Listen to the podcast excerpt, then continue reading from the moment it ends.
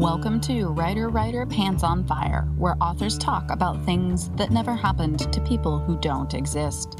I'm your host, Mindy McGinnis. You can check out my books and social media at mindy mcginnis dot com and visit the Writer, Writer, Pants on Fire blog at writer writer pants on fire dot com. If you enjoy the podcast, please consider donating. Even if you toss me five bucks, it makes me feel better and as if you actually care about me. Visit w w w dot writer writer pants on fire dot com and click on Support the Blog to donate either by giving to GoFundMe, through PayPal, or you can support me by buying me a coffee, which, trust me, is dearly needed. Today's guest is Sean Petrie, a founding member of the poetry group Typewriter Rodeo and co-author of Typewriter Rodeo, Real People, Real Stories, Custom Poems from Andrews McMeel. He also has six short children's books coming out in twenty nineteen and twenty twenty from Houghton Mifflin. Sean teaches poetry workshops, has an M F A in writing for children from Vermont College of Fine Arts, and types his poems on a nineteen twenty-eight Remington portable typewriter. Sean joined me today to talk about Typewriter Rodeo, writing impromptu poetry on the spot, and how using a typewriter to slow yourself down can boost your writing process. I was one of the girls it could have been, only Jamie answered first, and it got her killed. How She Died, How I Lived, the powerful new novel by award-winning author Mary Crockett, tells a story of strength and friendship in the wake of a classmate's brutal murder. Available now. Tell us a little bit about what you do. Talk about Typewriter Rodeo and explain what that is all about. I'm one of the four members of a group called Typewriter Rodeo. What we do is we type poems on the spot for people at events kind of all over the country. Sit there with our old manual typewriters. Mine is a is a nineteen twenty-eight Remington portable, and people at an event, like say it's a museum exhibit opening or an arts festival or book festival or something like that, uh, the guests at those would come up to us and I would say, what what can I write you a poem about? And they give a topic, and then in about, I don't know, three or four minutes, I make up a poem based on whatever they've given me um, right there on the spot. They get to keep that copy of the poem because it's, it's on an actual typewriter. So it's this thing that we started doing, like I said, about, I don't know, five and a half, six years ago, not thinking it was going to last more than that day. We did it for a maker fair here in Austin, Texas. Once it started going, there was a line of people and they kept coming, and and somebody said, do you guys do this at, at events? And we looked at each other and we're like, uh, sure, we do. And so it was crazy. It kind of snowballed from there. And actually at that same event, we had four of us clacking away on these old typewriters. And somebody was like, you guys are like a typewriter rodeo. And we wrote that down and registered the domain name that night. That's amazing. And you guys actually have a book as well now. We do. It came out earlier this year. And so when we're doing this, we're asking people to give us the topic for a poem. And sometimes it's one word. It's like, uh, cheese, you know, that, but other times people will give us very personal things for their topics, some of their hopes or some of their fears or things that have happened. Like I had a really bad day, just lost my job, or I'm starting a new job, or even more personal than that. A lot of these have stories behind the poems. And so we were able to get in touch with some of those people. The book is a collection not just of the poems, but also of the stories behind those poems. And then in a lot of cases, the people sent us in pictures or more of, of themselves, or if it, maybe it was a pet, you know, picture of their pet or whatever it is to, to go with the, the, the poem. So the book, again, that's not, not something we ever thought was, was going to happen way back on that first day. I can't imagine improving like that. Uh, occasionally when I'm traveling, the organizers try to have fun events together, and they will do things like line us up and give oh. us a prompt, or they have the kids, you know, give us something, tell us a story about this. And I can't do it. Like, it is just not something that I am capable of. I had a friend of mine send me a text. He has three kids under four, and he sent me a text and Whoa. he's like, I've been given the task of telling a story about a princess, a tiger, a swamp, and a cowboy. make up the story for me, please. I can't do it anymore. I can't be a parent right now. And I was like, dude, I can't. I was like, you don't understand. This is not how I operate. So I personally am just like amazed, honestly, that you guys have that ability. Also, not only are you improvising a poem on the spot, but you're having right. to change your tone. Like you said, someone can come up and yes. say, write me a poem about cheese. And then the next person says, write me a poem about my mom dying. Uh, there, yeah, there's so many things in there. And, and that's one of the parts in the book. This is at a huge music festival for, for Willie Nelson. There were like ten thousand people there. And we've been typing poems. We typed for like mm. eight hours that day, which was crazy. And these two young women came up. And the one was like, okay, I want a poem about babes, bacon, bakeries, and boners. I'm like, okay. So I write her this funny poem about that. And it was a rhyming one. And then it was, I was like, oh, that's good. And then her friend leans in and she's like, yeah, um, mine's a bit darker. My mom died ten years ago and my dad died ten months ago. Can you write me a poem about that? And I was like, oh, and you, that shifting yeah. gears too into something like that is, is just, that's how people are. Like everybody has their own story. And it's amazing to me how much you learn about mm-hmm. people doing mm-hmm. this, because some people feel like they can share. It's, it's easier to share with a stranger. So yeah, we have that. And then in terms of doing it on the spot, part of it is not thinking too much about it.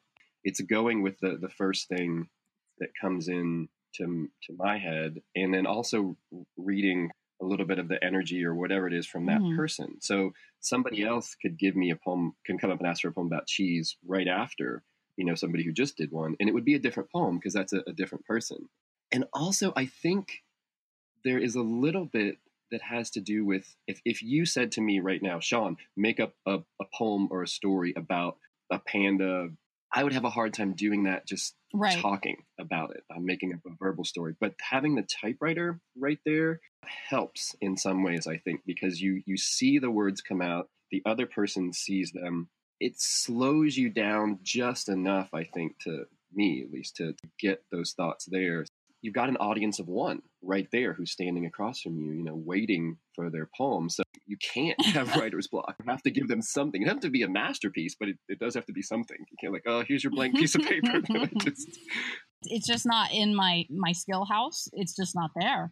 Uh, poetry in general, but also that style of improv uh, writing, especially with your audience right in front of you. I would imagine that would be like intimidating. You have, you're getting immediate feedback. It is. Oh, yeah. Which which can be awesome, too, because in terms of immediate feedback, because as, as writers, we so rarely get mm-hmm. feedback. But with this, it's instant. And it ranges from like, oh, thank you to like a smile to like people crying and coming around the mm-hmm. table and giving us hugs, you know, and that's amazing. And people who years later will contact us and say, I still have your poem on my fridge or framed and I read it almost every day, and having that impact on just mm-hmm. one person's life. I've had one where it was at a wedding and this kid, he was about ten years old, and he came up and he's like, can you write me a scary poem? And I was like, sure. And so I start typing the poem and he comes around behind me. So he's looking over my shoulder as I'm typing. And he's like, what's it going to be about? And I was like, I don't know. And the poem ended up being about whatever you do, don't turn around because there's something creeping but behind the two of us right now. You've got somebody waiting right there, which can yeah, be intimidating. I can't even imagine. Yes. So you mentioned the typewriter and having that tactile feedback and how it slows you down, and that is part of your process. I've read quite a few articles lately talking about how a lot of writers are returning to typewriters and they're returning to handwriting as well as a way to get out a first draft, yeah. to get away from the laptop. So I'm curious, why did you choose typewriters in the first place? It was not really a conscious choice. Jody Edgerton, who's one of the other Typewriter Rodeo people, she was friends with the rest of us. And, and she said, hey, I want to do this little craft fair, something with like words, like maybe we can make up stories or poems. And Carrie Ann Holt, who's another one of our, our members, she was like, I have these old typewriters. I could bring those. Maybe we mm-hmm, could use those. Mm-hmm. Like, that sounds cool. Why not? We just started using the typewriters. The sound also attracted people over to our little booth. The choice was kind of like an organic thing that happened. You can't correct. The typewriters that we have, they're all manual typewriters. There's no correcting ribbon or anything wow. like that. There's no delete key. So you make a mistake and that's it. It's kind of like life. I think it's actually freeing. I know I'm going to make mistakes, so I'm not worried about that aspect of the poem. And and I also think for the, the people who are getting the poem, it adds to the authenticity because they mm-hmm. know this is this is real. There'll be mistakes that I catch and I can go like mm-hmm. backspace and X over those. It makes the poem itself, I think, look even more, for be sure. even more authentic. For sure. Well, and you mentioned the noise. There is something about that. And I don't know if it's nostalgic because I know I remember my mother using a typewriter and that noise and the return carriage and all of the different elements that come into play when using a typewriter. But there's that, I think, for people that aren't even necessarily using the typewriter, it does create its own kind of like ambiance. But also, as the person using it, I think there's such a tactile difference. I know with a laptop, I just got a new laptop a couple months ago. Yes. And I had to adjust to yeah. the keyboard because they keep making the keys easier to push. Like there's just no resistance, hardly at all. Yes. And I have to adjust every time I'm on a, a, a new laptop. It's actually oh, too easy. So do you have any thoughts about that, about the actual, the effort yeah. of typing? You have to type like you mean it. So yeah, we'll have like older people who used typewriters when they were, were younger, and they will come up and like, oh, I had a typewriter like that. And they love it for that aspect. But kids also love typewriters too, because a lot of them have never seen them. And they come up and they're like, how does it work? How does it put mm-hmm. the letter on the paper? And then they'll come around and try it. I was like, you want to try typing? They'll sure. And every one of them will hit way too light on there, just like you said, because it's it's mm-hmm. they're used to the laptop. It takes them a while, but then they they like it. You can see like their faces mm-hmm. light up and they're kind of pounding away at the keys. They all sure. want to spell out their name first. And then what I think is really cool too is each letter is being imprinted permanently on a piece of paper, and it's this physical thing, which I think is is lacking mm-hmm. a lot in digital age of today. I, I love that. I think having a physical copy of the poem, especially for yeah. kids who just aren't used to that, the clacking and the rhythm actually helps me hear the poem a bit. And so having the the cadence or whatever rhythm or meter mm-hmm. that I'm trying to to achieve. I have some friends that actually write longhand, which which honestly, I'm not going to lie to you, I think is insane. And yeah. I type very I, fast. And so that's something, if you put me on a typewriter, I would have to adjust. It would probably take me a couple days. But on a laptop, I can rip out a draft pretty quickly because my fingers can actually keep up with my brain for the most part. Whereas longhand, right. there's no way. But from people that I know that have switched yeah. to doing a first draft longhand or using a typewriter, which I do have some friends that do that as well. And I know that there's there's almost a movement among writers to move to a typewriter at the first yeah. draft because you can't get on Twitter on your typewriter. You are writing, and that's all. It's so tempting when I'm writing on a, on a computer. I'll write something out, yep. and then I'll read it and like, ah, yep. nope, and just highlight that and delete it and start over. Like, you can't do that on a typewriter, or I guess you could on longhand, you mm-hmm. just erase everything or start over. But so it forces you mm-hmm. to to get words on the page and keep them there, I think is is a really great thing. I taught poetry workshop last year, and I'm teaching a couple early this next year, and a, a lot of it is on that aspect mm-hmm. of overcoming writer's block, using something like a typewriter and using mm-hmm. some of the, the techniques of writing a poem on the spot.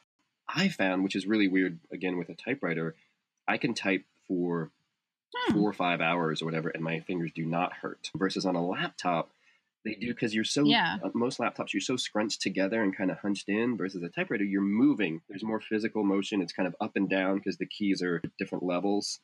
The typewriter has like leveled keys. They, they're up and down. They're step laddered. Whereas with the laptop, they're totally flat. And that's actually completely unnatural because your wrist is bent at an angle. They're hanging down over your keys. So, I mean, I struggled a right. little bit, not a lot, but enough with carpal tunnel. So, and it was this new laptop. Like, I know that's what it was because laptops keep getting mm-hmm. thinner and smaller. It might be like ten pieces of paper thick. Like, it's so tiny. I mean, I had to bend my wrist down in order to type because my laptop is so thin. That was, it was a problem for a little bit, and I had to adjust to it. Tom Hanks is a huge, I don't know if you know, is a huge typewriter aficionado, and he, he collects them and writes about them and with them. And uh, he actually wrote us a really nice note about our book from the poetry aspect, but also for the typewriter aspect. That's amazing.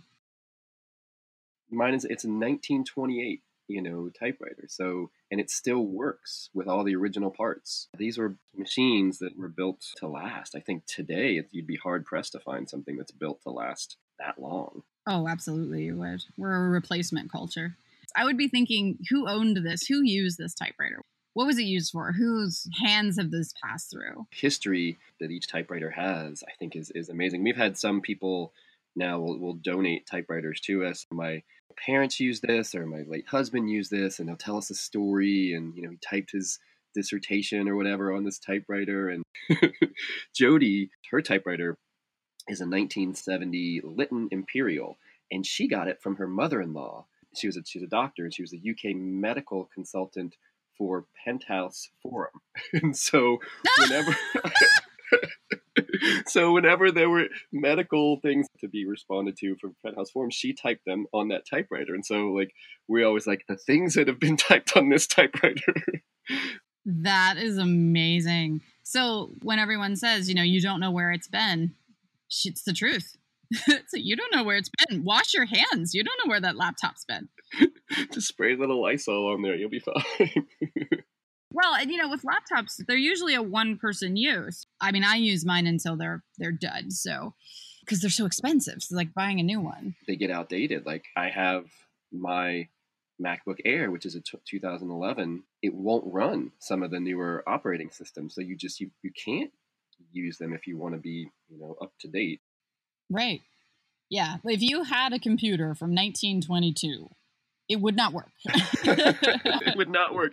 If you had a computer from two thousand two, it probably, I mean, it would work, but you couldn't. You couldn't do anything with it. it. No. And yeah. You couldn't get online. It's obsolete within like probably six months at this rate. I feel like there there is this actual connection, you know, whether it's the physical connection with who owned that typewriter before, or just with all the authors and poets and whoever who came before, who all wrote this way. And so you're you, you have that kind of connection with the sort of great literary past, I think, with a typewriter. Coming up, Sean's tips for busting through writer's block, the need for poetry today, and the difficulty of making a living as a poet. Also, the close-knit circle of the children's lit community. Something terrible happened in her basement. Haley can feel it. Four girls went missing several years ago, and the police never solved the case. But Haley knows the missing girls were murdered. How else can she explain the hostile presence in her house? The ghostly girls need something from her, and unless Haley can figure out what they want, she might be next.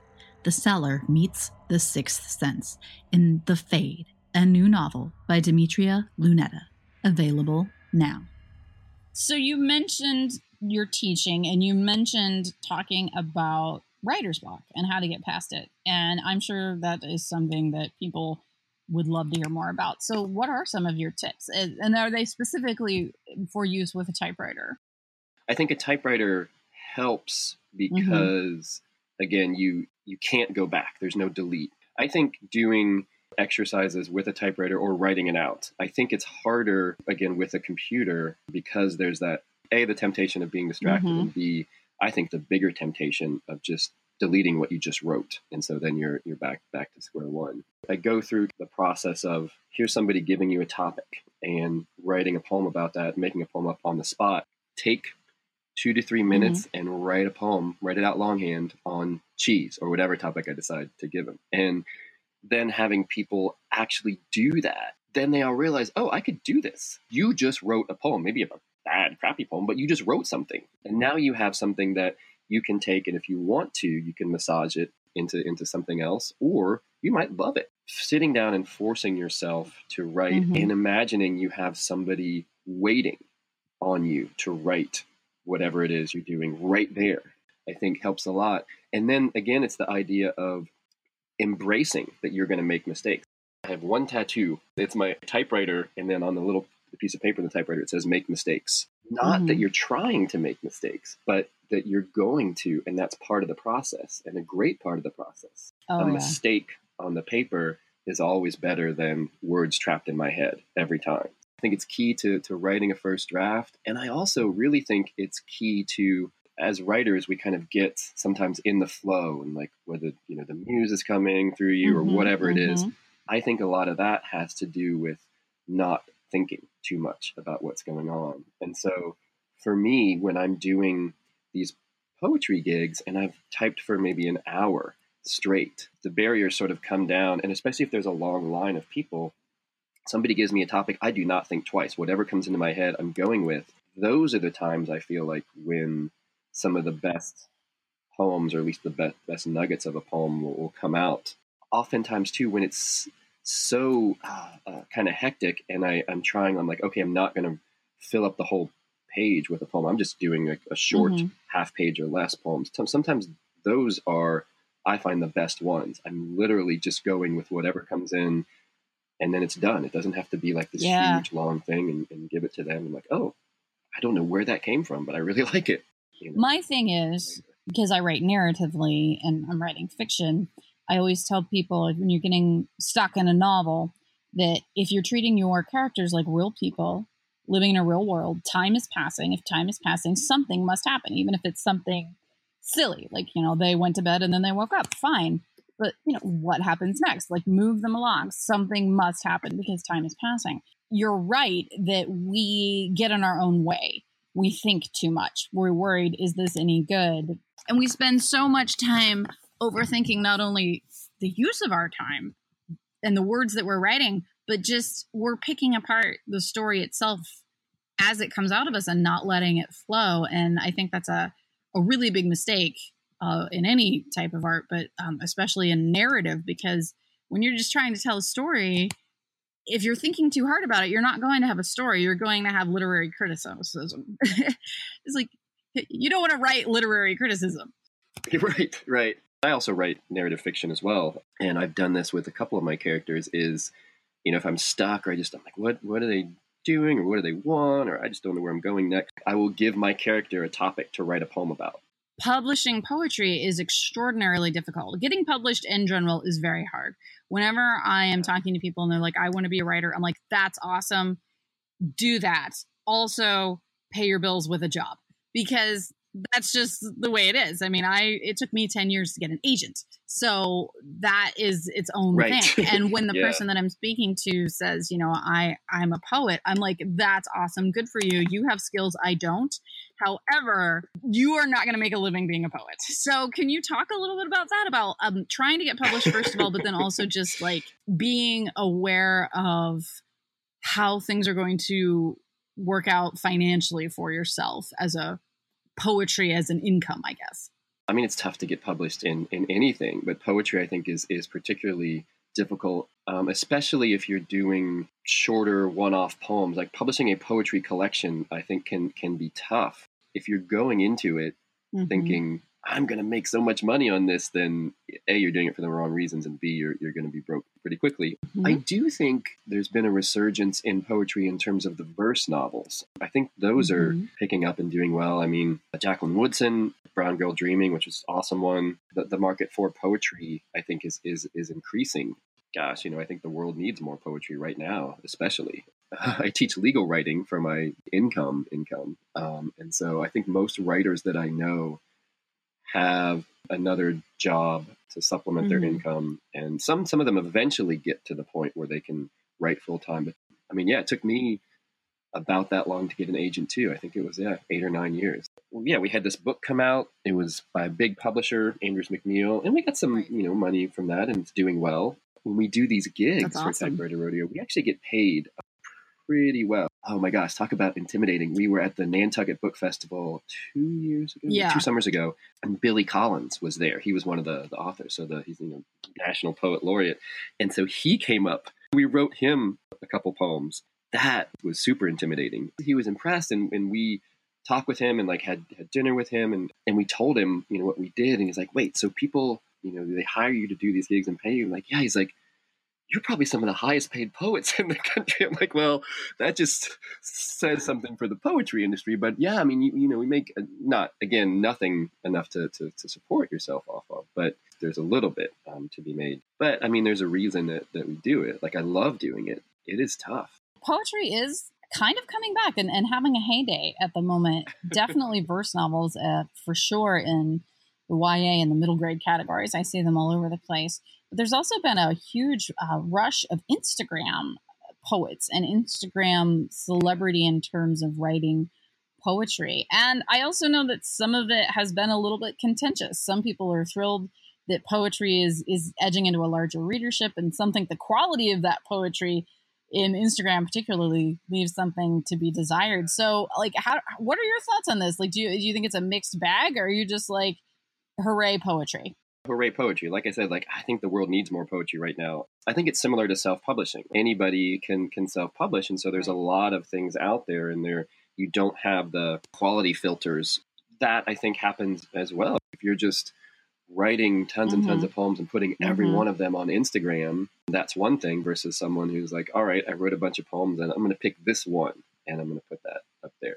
Going for some sort of balance like that, I, I, I think helps. I think it's great that, that poetry is finding a resurgence in whatever way it can. We post some of our poems on our Instagram account, maybe one yeah. a week or something like that. You, you just have to balance it.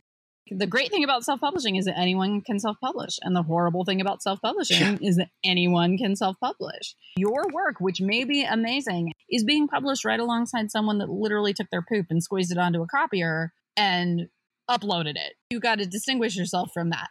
Well, and it depends on what right. you want to do. I mean, if you are just like, I just want to see my physical book in print, then that's fine. You know, self-publishing is for you. And if you just like, my Instagram account is just for me, like I'm just want to see all my stuff through it on my phone or whatever, then that's great. Patience, I think, is, is a huge part of it. Mm-hmm. It goes back to a little bit of what I said about using a typewriter. Like, it slows me down just enough that I'm, my mind's not flitting all over the place. It's focused.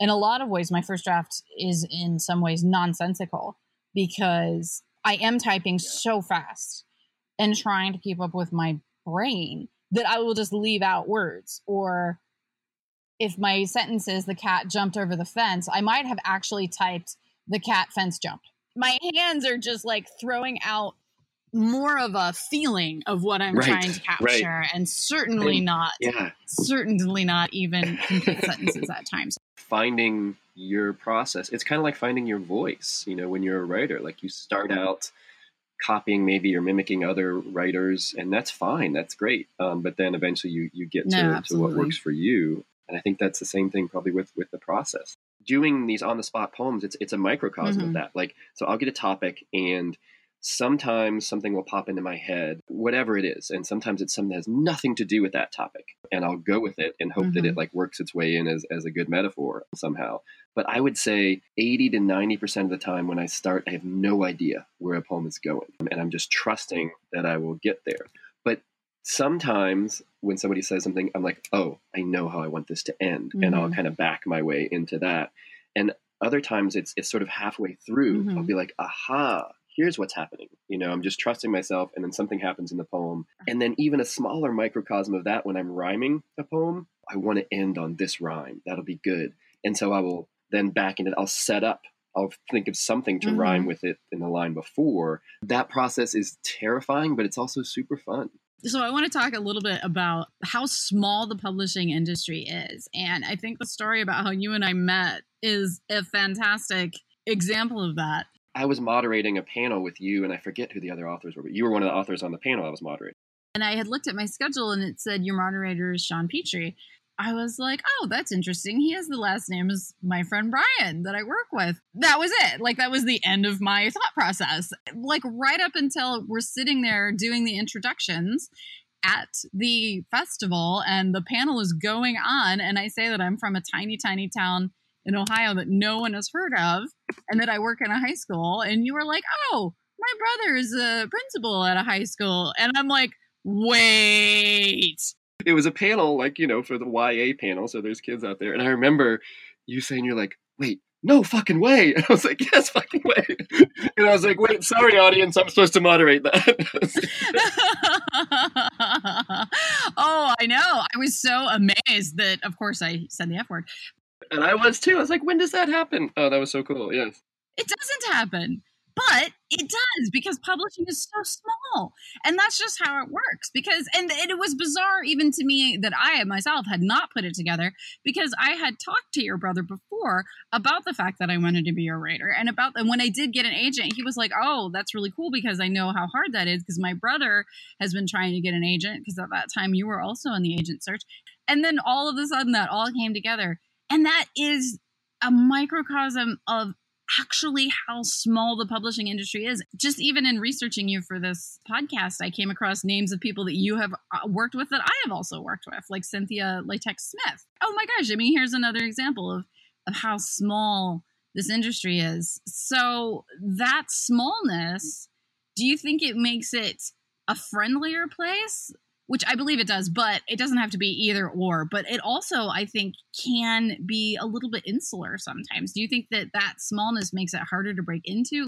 The smallness is, is awesome. And within each industry, like I'm primarily focused on kid lit and children's literature, and that particular industry is, is very small. You get to know those people, and especially, I think there are also people who are like hubs in that, like Cynthia, like Cynthia Lytic Smith is...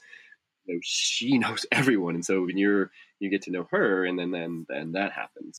Especially, I think, for pre-published authors, you're friends with friends, or at least acquaintances with all these people who have so much knowledge. I teach at University of Texas Law School, and I was a lawyer for a little bit. That industry is not mm-hmm. necessarily the most, the, the friendliest legal industry, versus the people who are in children's writing. Like, it's a pretty cooperative spirit. It can be hard to break into. I mean, any writing is, is just tough to do. I feel like I'm friends with all these these writers. I should be friends with like the people in the sales and acquisitions department. That's the people who are, they're the ones making the decisions to right. on stuff. So there are some writers like Cynthia who, like, she took me under her wing right when I started writing, more than almost any industry that I know of, like having almost mm-hmm. like these mentor figures who will do that and go out of their way.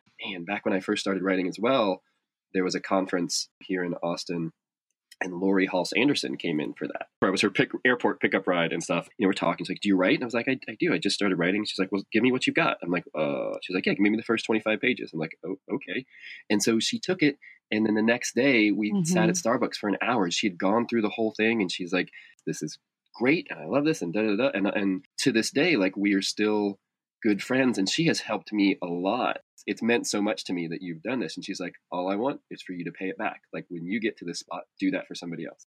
That that's how it works. I mean, and you must, you must pay it back. It's all karma. And I feel that way. I mean, that's why I do this podcast, and that's yeah. why I do the blog, is because um, that's my way of, you know, helping people, because I was helped for sure by people that were ahead of me in the game. And you really can't beat it. I had someone, uh, I think it was an editor, said to me that, uh, she feels like the publishing industry is the last apprenticeship industry. And I feel like that's true. You're just doing it because it's it feels right.